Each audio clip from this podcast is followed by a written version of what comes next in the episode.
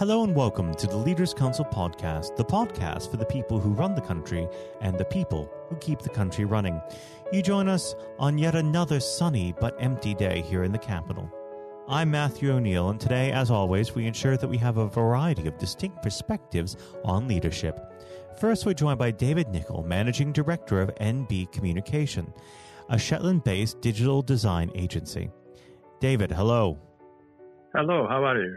I'm well. Thank you for coming on the program today. Uh, now, of course, uh, normally we'd get straight into discussing the concept of leadership. However, considering the ongoing COVID 19 situation, I uh, would be remiss if I didn't ask how that's affected your business.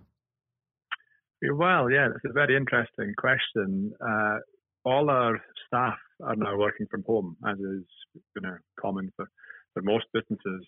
Um, but for us, it, it's not been a, a, big change because we've always had a, very strong remote element to our working. And in addition to having employed staff in both uh, Lerwick and Edinburgh, we've always had a high number of remote freelance contractors as part of our extended team. So our systems and processes are well set up to, to handle that kind of uh, remote communication. And uh, so far, we've really not experienced too much disruption. So so far so good. We're quite happy with with, uh, with life at the moment. Do you believe that this is going to have an economic impact on your business for years to come? Uh, yes, I, I, think there will be an impact. Um, although we're very well set up to work remotely, not all of our clients are in the same position. And I think most marketing agencies are seeing um, at least a temporary reduction in spend from their clients. Um, I would like to think that being a, a, digital agency, we will see more work coming through later this year from organisations who are keen to uh, to continue marketing or to pick things up again as part of the recovery. Um, I think digital makes perfect sense for, for almost everybody, and we're well placed to, to work on that. But it's just a, a question of confidence just now. When will people feel confident beginning to invest again and, and spend again. Hopefully, it won't be too long. Mm. Well, we might as well move on to the subject of leadership. I always like to uh, start this part of the conversation off by asking a very simple question What does the word leader mean to you? For me, a leader is somebody who is ultimately in charge of getting something done. And um, I, guess as I as I develop as a, a, leader, I, I come to realize there's many more aspects to that than might have been the case um, when I first started to think about it. That there's so many different facets of leadership, but ultimately it comes down to getting things done. And um, as I say, I'm always developing my skills in that area as as my business progresses and, and as I grow older. Now, do you feel that leadership is an earned characteristic or an innate ability? Well, I guess some people have more natural flair at uh, leading people, but I think it can be it can be learned. I'm, I'm sure many people who perhaps don't uh, immediately think of themselves as leaders can be uh, can be trained to, to lead, or I guess perhaps as they become more experienced and more confident, then they might realize themselves that what they've got to offer is um, is perfect for a leadership role when perhaps they might not have uh, thought that was possible a few years beforehand. Have you had any role models in your life who formed you as you are today? Yes. Um, well, I've been lucky over the last 18 years or so in business to work with many different clients from all different industries and sectors. And I just try and learn as much as I can from from all the people who we interact with as part of, of our business. And um, there's many people up here in, in, Shetland, especially, who have developed very, very successful businesses and um, have you know, made a very good living. They're employing people. They're doing great work. Uh, perhaps despite of some of the disadvantages that the remote location um, would would bring. So I, uh, I'm just really really impressed to be um, around some of these people and to, to see what they've done and to learn how they've done it. Uh, there's always opportunities to learn from from everybody you meet. I think. Now, of course, uh, one of the biggest challenges of leadership within a company is dealing with people. Now, people are strange animals that don't, don't always agree with each other. Uh, what happens when there's conflict within the workplace?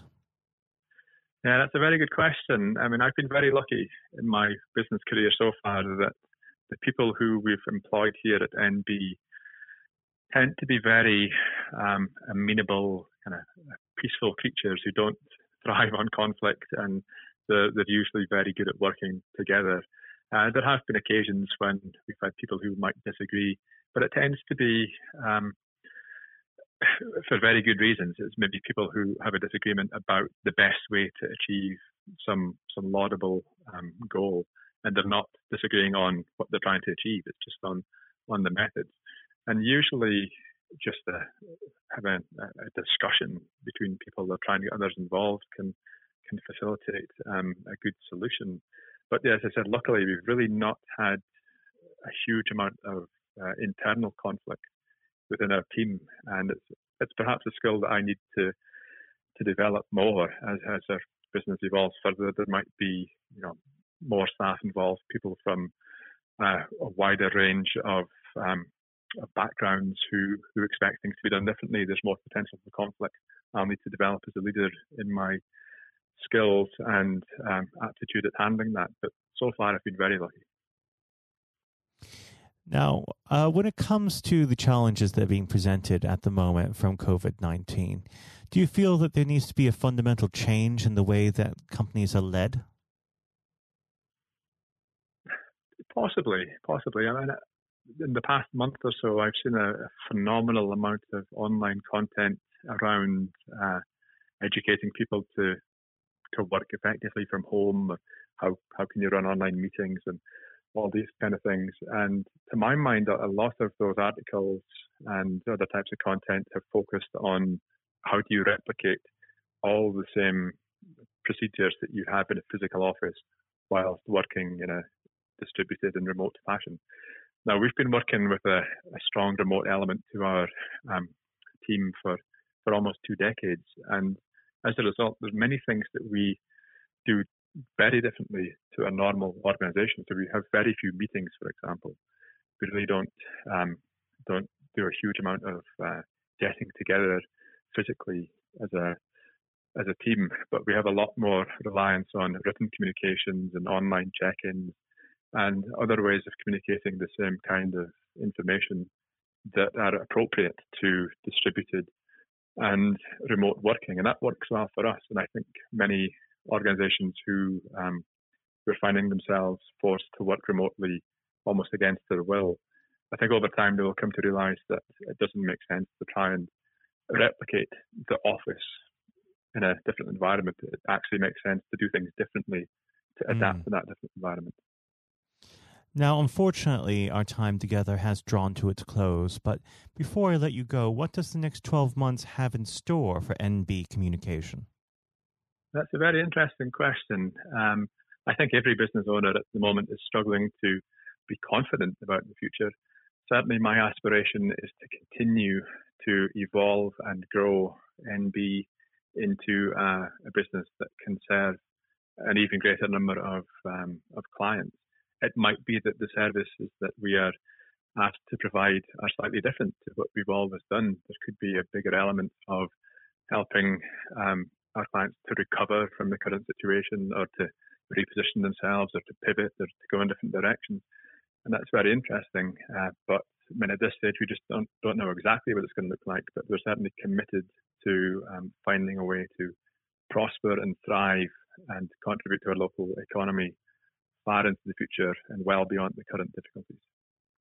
Well, I'd like to thank you very much, uh, David, for coming on the program today.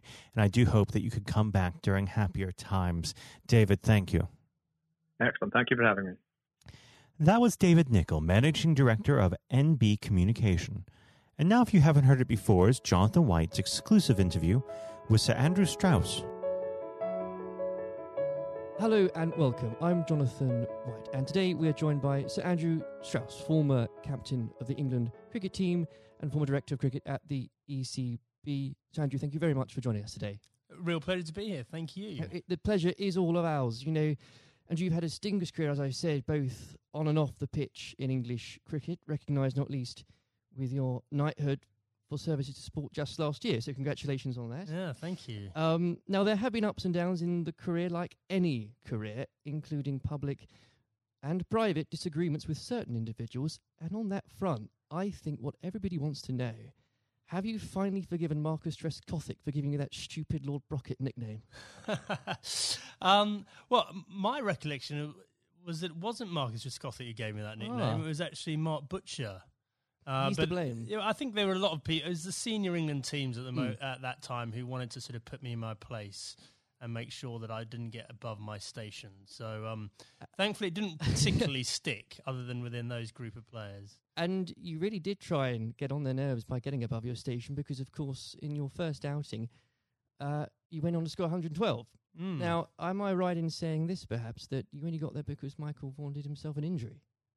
Well, that was the reason I got on the pitch in the Yes. first place. Yeah, absolutely. I mean, you know, it's often sort of misunderstood or misjudged the role that luck plays in a in an international cricket or sporting career. Full stop. And um, you know, I was wait, waiting patiently in the wings for an opportunity, and it didn't really seem like an opportunity was going to come along. And then, you know, I've only got injured in the nets, and there was my chance, and I had to kind of grab it with both hands if I could. And you certainly did. What was it like then to uh, see your name being put up on the Lord's Honour Board after your first appearance?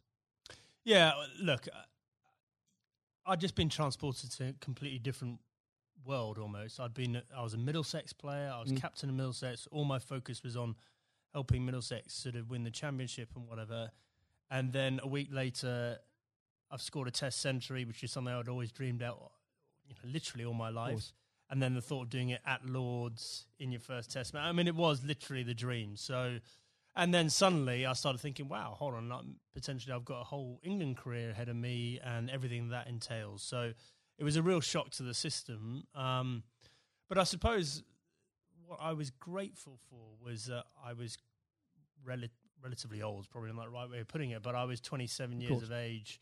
I was pretty comfortable with my own game. And I was also, I think, mature enough to understand um, that this was a great opportunity for me, but not to get carried away with it, which is unfortunately what happens with a lot of younger players. Without a doubt. And I think in those early years of your career, it's so important. I think you'd agree, especially when you're learning from other more experienced people. And this can be true of any field, whether it's sports or politics or business. Um, to have somebody there that you can rely on or look up to for guidance. In those early days, was there somebody that you could say to this day that, thank goodness they were there for you? Uh, well, I think in preparing me for international cricket, Justin Langer was a massive Mm. um, source of advice for me. So he was captain of Middlesex bef- a couple of years beforehand and really helped m- me understand what I needed to do to get there. Um, but then I think on the day to day basis, my wife Ruth played a, a huge role, you know, just in terms of because I, I think there is that real danger that you get carried away with it and you think Yes. international sport in that goldfish bowl that you know you're more important than you you were previously or that that whole world is the real world and uh, and obviously all we know is that the real world nothing's changed other than Mhm. other people's perception of you And you need that grounding. And again, that can be true of any uh, so many different areas of life. I think so. Yeah. I, I mean, very easy to get caught up in it and end up doing different things, being with different people, sort of trying to enjoy everything that goes with international cricket rather than focusing on the actual international cricket. And in those early days, Andrew, there were lots of examples where you could have got carried away because that team accomplished so much. Um, I think for a lot of people, the 2005 Ashes series is one of the greatest sporting moments of this country's history. Now, we could chat for hours about that, but I know uh, I wouldn't be allowed to, and, and, and you've got other places to be, so we can't do that. But I, if I may, I would love to ask what your highlight was personally for that. But perhaps more importantly, um, as a team, how were you able as a group to deal with the pressure no doubt you were feeling? Yeah, well, the the pressure is like nothing else that I experienced before or after because you know I think it's easy to forget how how much of a holy grail the Ashes was Mm. back then. You know, we hadn't won it for so long, and it seemed like we'd come up against these invincible Australian teams year after year. So, you know, the, the closer we got to it, the harder it became. Um, I remember Ashley Giles walking into the dressing room for the, I think it was in the final day of the series, and I looked at him, and he looked absolutely terrible, like just white of a sheet, grey. He looked like aged about five years. I went, God, Charlie, you're not looking too good. And he went, Yeah, it's not surprising. I haven't slept for eight weeks. and I went, Well, join the club. You know, I think we'd all been sort of living this behind our own closed doors. And um, yeah, it, it's just an extraordinary thing. And uh, without doubt, the the highlight was number one, drawing that game at the Oval Yes. to make sure we we we won the Ashes, but also the day after. You know that open top bus parade around London, and to understand that we'd broken out of the cricket bubble, that they're just general sports fans or just people that were interested in in seeing England win at something were all engaged and I- completely besotted by the whole thing. I think that's such a key point, Andrew, because there's, there's so there were so many people back in 2005 that may have not even given cricket a second glance, and it put a whole new generation, especially of children, school kids, into loving that sport. And so, beyond the actual competition itself, what a fantastic thing to be able to say was accomplished for for Absolutely. Uh, uh, everything you say there is absolutely right. Like we, we just sort of opened the doors of cricket to a whole new generation. But probably more importantly, it was the one and only time in my life that I got papped outside a nightclub that night when we were celebrating. You know, I felt like I'd really arrived as Well a done. celebrity. Yes. it only happened for that one night, unfortunately. But I, I did ask for a highlight, and if you didn't perhaps give a specific one on the pitch, uh, uh, so I would suggest perhaps that catch at Trent Bridge. No, no, no. I mean, the, the catch at Trent Bridge was, uh, you know, you see a ball, you stick out your hand, and it goes in. I think um, my personal highlight was I scored 100 in that fifth Test Yes. match under real pressure, and that that was one that, you know, that that wasn't a moment. That was a, a number of hours, and I had to dig pretty deep to do that. Now, obviously, not that long later, uh, and you were lucky enough and privileged, I'm sure, no doubt, to serve as captain. And whether you like it or not, you become the focal point of criticism. Uh, you looked on, up to, and relied upon to be strong, especially when the going gets tough. You become a leader in many senses of the word. Uh, during your time as captain, what qualities does one require to fulfill that role? um, well, a fair amount of resilience for starters. You Mm. know, you're absolutely right. You, you know, I, I remember when I, I got the role, it, it did feel like biggest sort of poison chalice of all time, and that you know, Yes. sort of a litany of England captains had sort of been churned up by the job prior to me taking over. So th- there was that sort of realization this is going to be a tough thing to do, um, and you're going to have to dig pretty deep. But I think actually the most important thing was sort of just pushing all that noise to one side and just clarifying, okay, if I'm going to do this job, what is it that we really want to achieve out of this? And so you, th- suddenly that becomes a bit more exciting and a bit more enticing. The idea of, well, we can do something that's never been done before here, and I've got the opportunity to to play my part in that. So, um, you know, I think that would, that was a big part of it for me. Um, you know, I think a lot of those qualities around leadership, I don't think you know you have them until you're in that situation. And it's very hard to prepare yourself properly for those sort of situations. Um, and when managing a team, uh, you're required to manage, of course, what some people could call big personalities. Others could use different, shorter words. How poisonous can it be, players, when players, and indeed, and this applies again to so many different areas of life, when individuals um, think they are perhaps more important than than a team?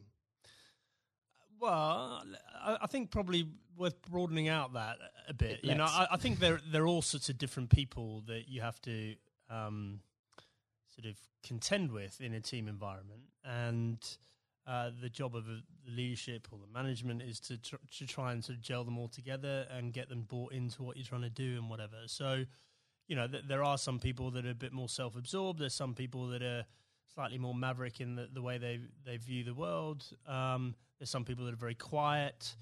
Uh, there's some people that are, you know, p- perhaps very worried about what might go wrong.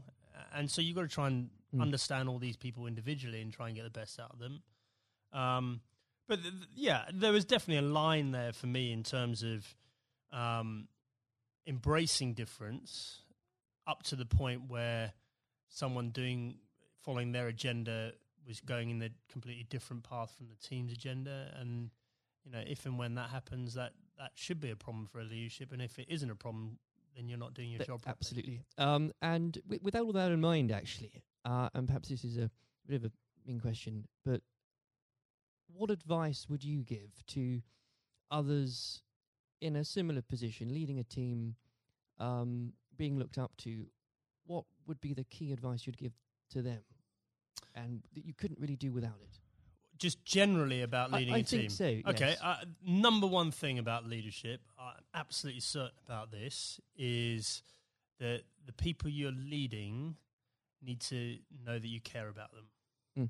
and if if they genuinely believe you've got their best interests at heart they will forgive all sorts of other inadequacies you might have and i definitely had many.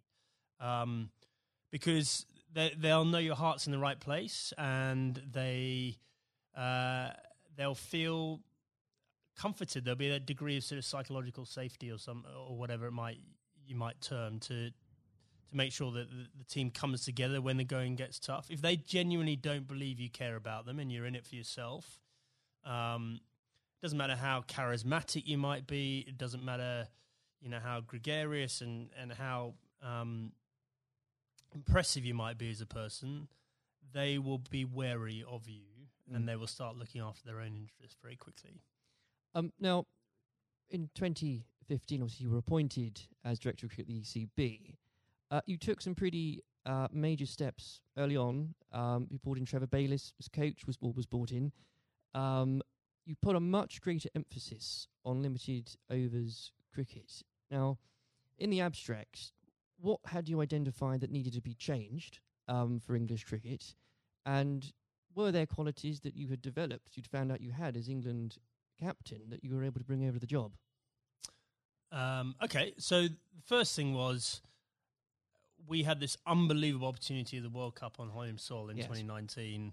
Uh, I was, firstly, I was sick and tired of watching us make the same mistakes in World Cups, and this includes my time as captain. We just kept on sleepwalking our way into it and pretending everything would be on the all right on Mm. the night, and it never was. Um, and so I definitely made it our priority to win that 2019 World Cup. I thought that was more important than anything else that was going to be taking place in my tenure. Um, and I knew in order to do that, we had to completely shift our perception of white ball cricket. Quite a radical shift from what we, we, what we were coming from. Yeah, but Mm. the rest of the game had moved on, Yeah. and the rest of the game had understood that white ball cricket was playing an increasingly important role in, in both financially, but also in in terms of players' focus and interest. Um, and we had to move. In fact, we didn't have to move at at times. We need to get ahead of the time. So, you know, we had to completely shift our both our philosophy, but also the way we played in order to do that. Um, and I was very lucky uh, having both Trevor Bayliss and Eoin Morgan, who were prepared to sort of role model that and lead that through. Um, and the second part of your question around what had the England captaincy sort of done to prepare me for the role, I, I think I was comfortable leading. I was I knew the hmm. environment. I knew what I was getting myself into, and, and in the early days, I could leverage some of the relationships that I had with the players. But actually, I found it a very different challenge because you are so so far removed from what's going on on the ground, and so you know you're relying on other people to have to buy into what you want to happen and then do it themselves, Mm. and often you know in different time zones in different parts of the world. So that was that was a very new experience for me. Well, I think the strategy paid off, and uh, I don't know about you, but when watching that World Cup final again, as so many people did in this country, it's once again it inspired another generation of, uh, especially school kids who again might not have given cricket a second look, who have now become avid cricket fans. I know of some, and, what what a wonderful thing that must be. Yeah, it was an incredible day, wasn't it? I mean, I think in our vision, like when we're talking about the opportunity of winning the 2019 World Cup, I had this vision in my mind of Lords on a sunny day and a close finish and the incredible kind of, you know emotion that went with it. Uh, Mm. No one could have dreamt No, uh, how it played out. I've never seen anything. I've never seen a game of cricket like that in my whole life, and for it to be the World Cup final was quite extraordinary. I know some fantastically avid cricket fans who were googling there and then what exactly the rules became because I Yeah, well, so was I. yeah. Actually, yeah, absolutely. Um, now, Andrew, in your in your wife's memory, you established the Ruth Strauss Foundation last year. Uh, in doing so, whether you'd admit it or not, yourself and the foundation has become an inspiration to thousands, husbands and wives, mothers and fathers, sons and daughters. Please do take some time, if you wouldn't mind, and you to explain to the listeners the work the foundation does and and what it's been like to lead a project like that. Yeah, thanks. Um, well, look, I mean, we obviously had a very tough journey as a family. First of all, Ruth being diagnosed. Ruth was someone that was always well. You never think she was going to be someone that was sort of laid down by cancer. And for us to find out that she had lung cancer was Mm. extraordinary. She'd never smoked a, a cigarette in her life. And I think we all had this perception of lung cancer being a smoker's disease. Absolutely. Um, and so just uh, having gone through the experience and obviously some very low times and us coming to terms with the fact that, that Ruth had stage four cancer and she was going to die, um, we learnt a lot in that process. And, and thankfully, we had time for me to speak to Ruth before she died about legacy and what we could do to make something positive come out of you know this experience we'd all been through. So after she died in December uh, 2018, uh, I came back and launched the foundation with two f- focuses. Number one, to fund research into these rare forms of lung cancer. These Mm. are the non-smoking lung cancers. Um, five to seven thousand people each year in this country are diagnosed with these. No one knows why they're getting them, um, but they're on the increase, and it's women, young women, that are affected more than men. So- Extraordinary numbers. yeah, I mean, i in the list of top 10 cancers, it's number eight. Rare forms Right. of lung cancer, number eight. So it's not really rare, it's probably a misnomer, but it's, um, yeah, we're really lacking in funding and understanding. And then the second element, and probably this is in some ways more pressing, is um, to help uh, cancer, anyone who's got cancer who has an incurable uh, diagnosis, to help them and their families prepare themselves for death. Mm. And so, in order to do that, we need to be able to find ways of them having open conversations with each other. Because if you do this well, it should help the bereavement afterwards if you're well prepared for it. It's not something people like to do. I was very lucky that Ruth wanted to do it. Um, but also, we have to have that debate about about the taboo of death, and Yes. you know, effectively how uncomfortable we are talking about it, and certainly how bad we are preparing for it. If you if you think for a moment about antenatal classes before you have your Mm. baby, like how we're preparing you for the how your life's going to change, and we do nothing around death, even though we're all going to experience it in one shape, way, shape, or form. And um, you know, we, I think as a society we need to be better than that. We, we've come a long way in so many different areas, and especially around mental health.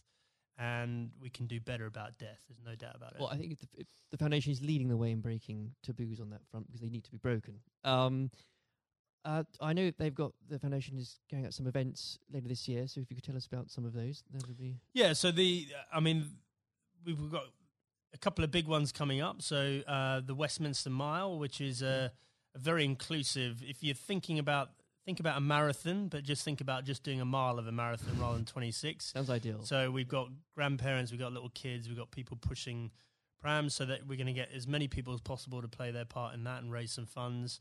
Um, we've got the Red for Ruth Day at Lords again, so that was an incredible day for us last year. you could you, whether you were there or not, especially if you were there. I mean to say, but whether it was the photos in the papers the next day, what an extra! I think it was the fifteenth of April, wasn't it? What an extraordinary day, and what an overwhelming day that must have been for you.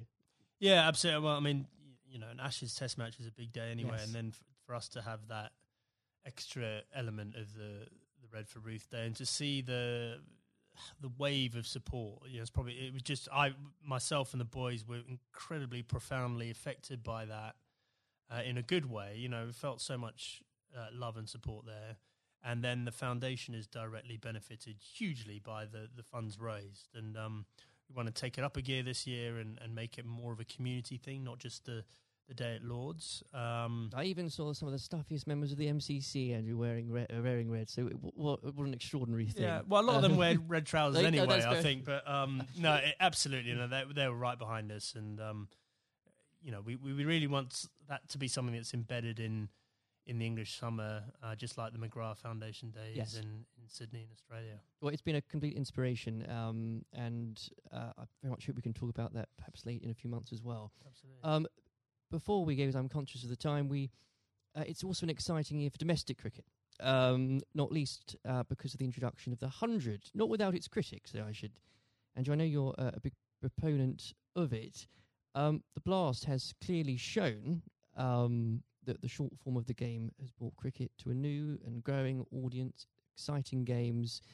Uh, what do you say to those that ask, why do we need the hundred as well?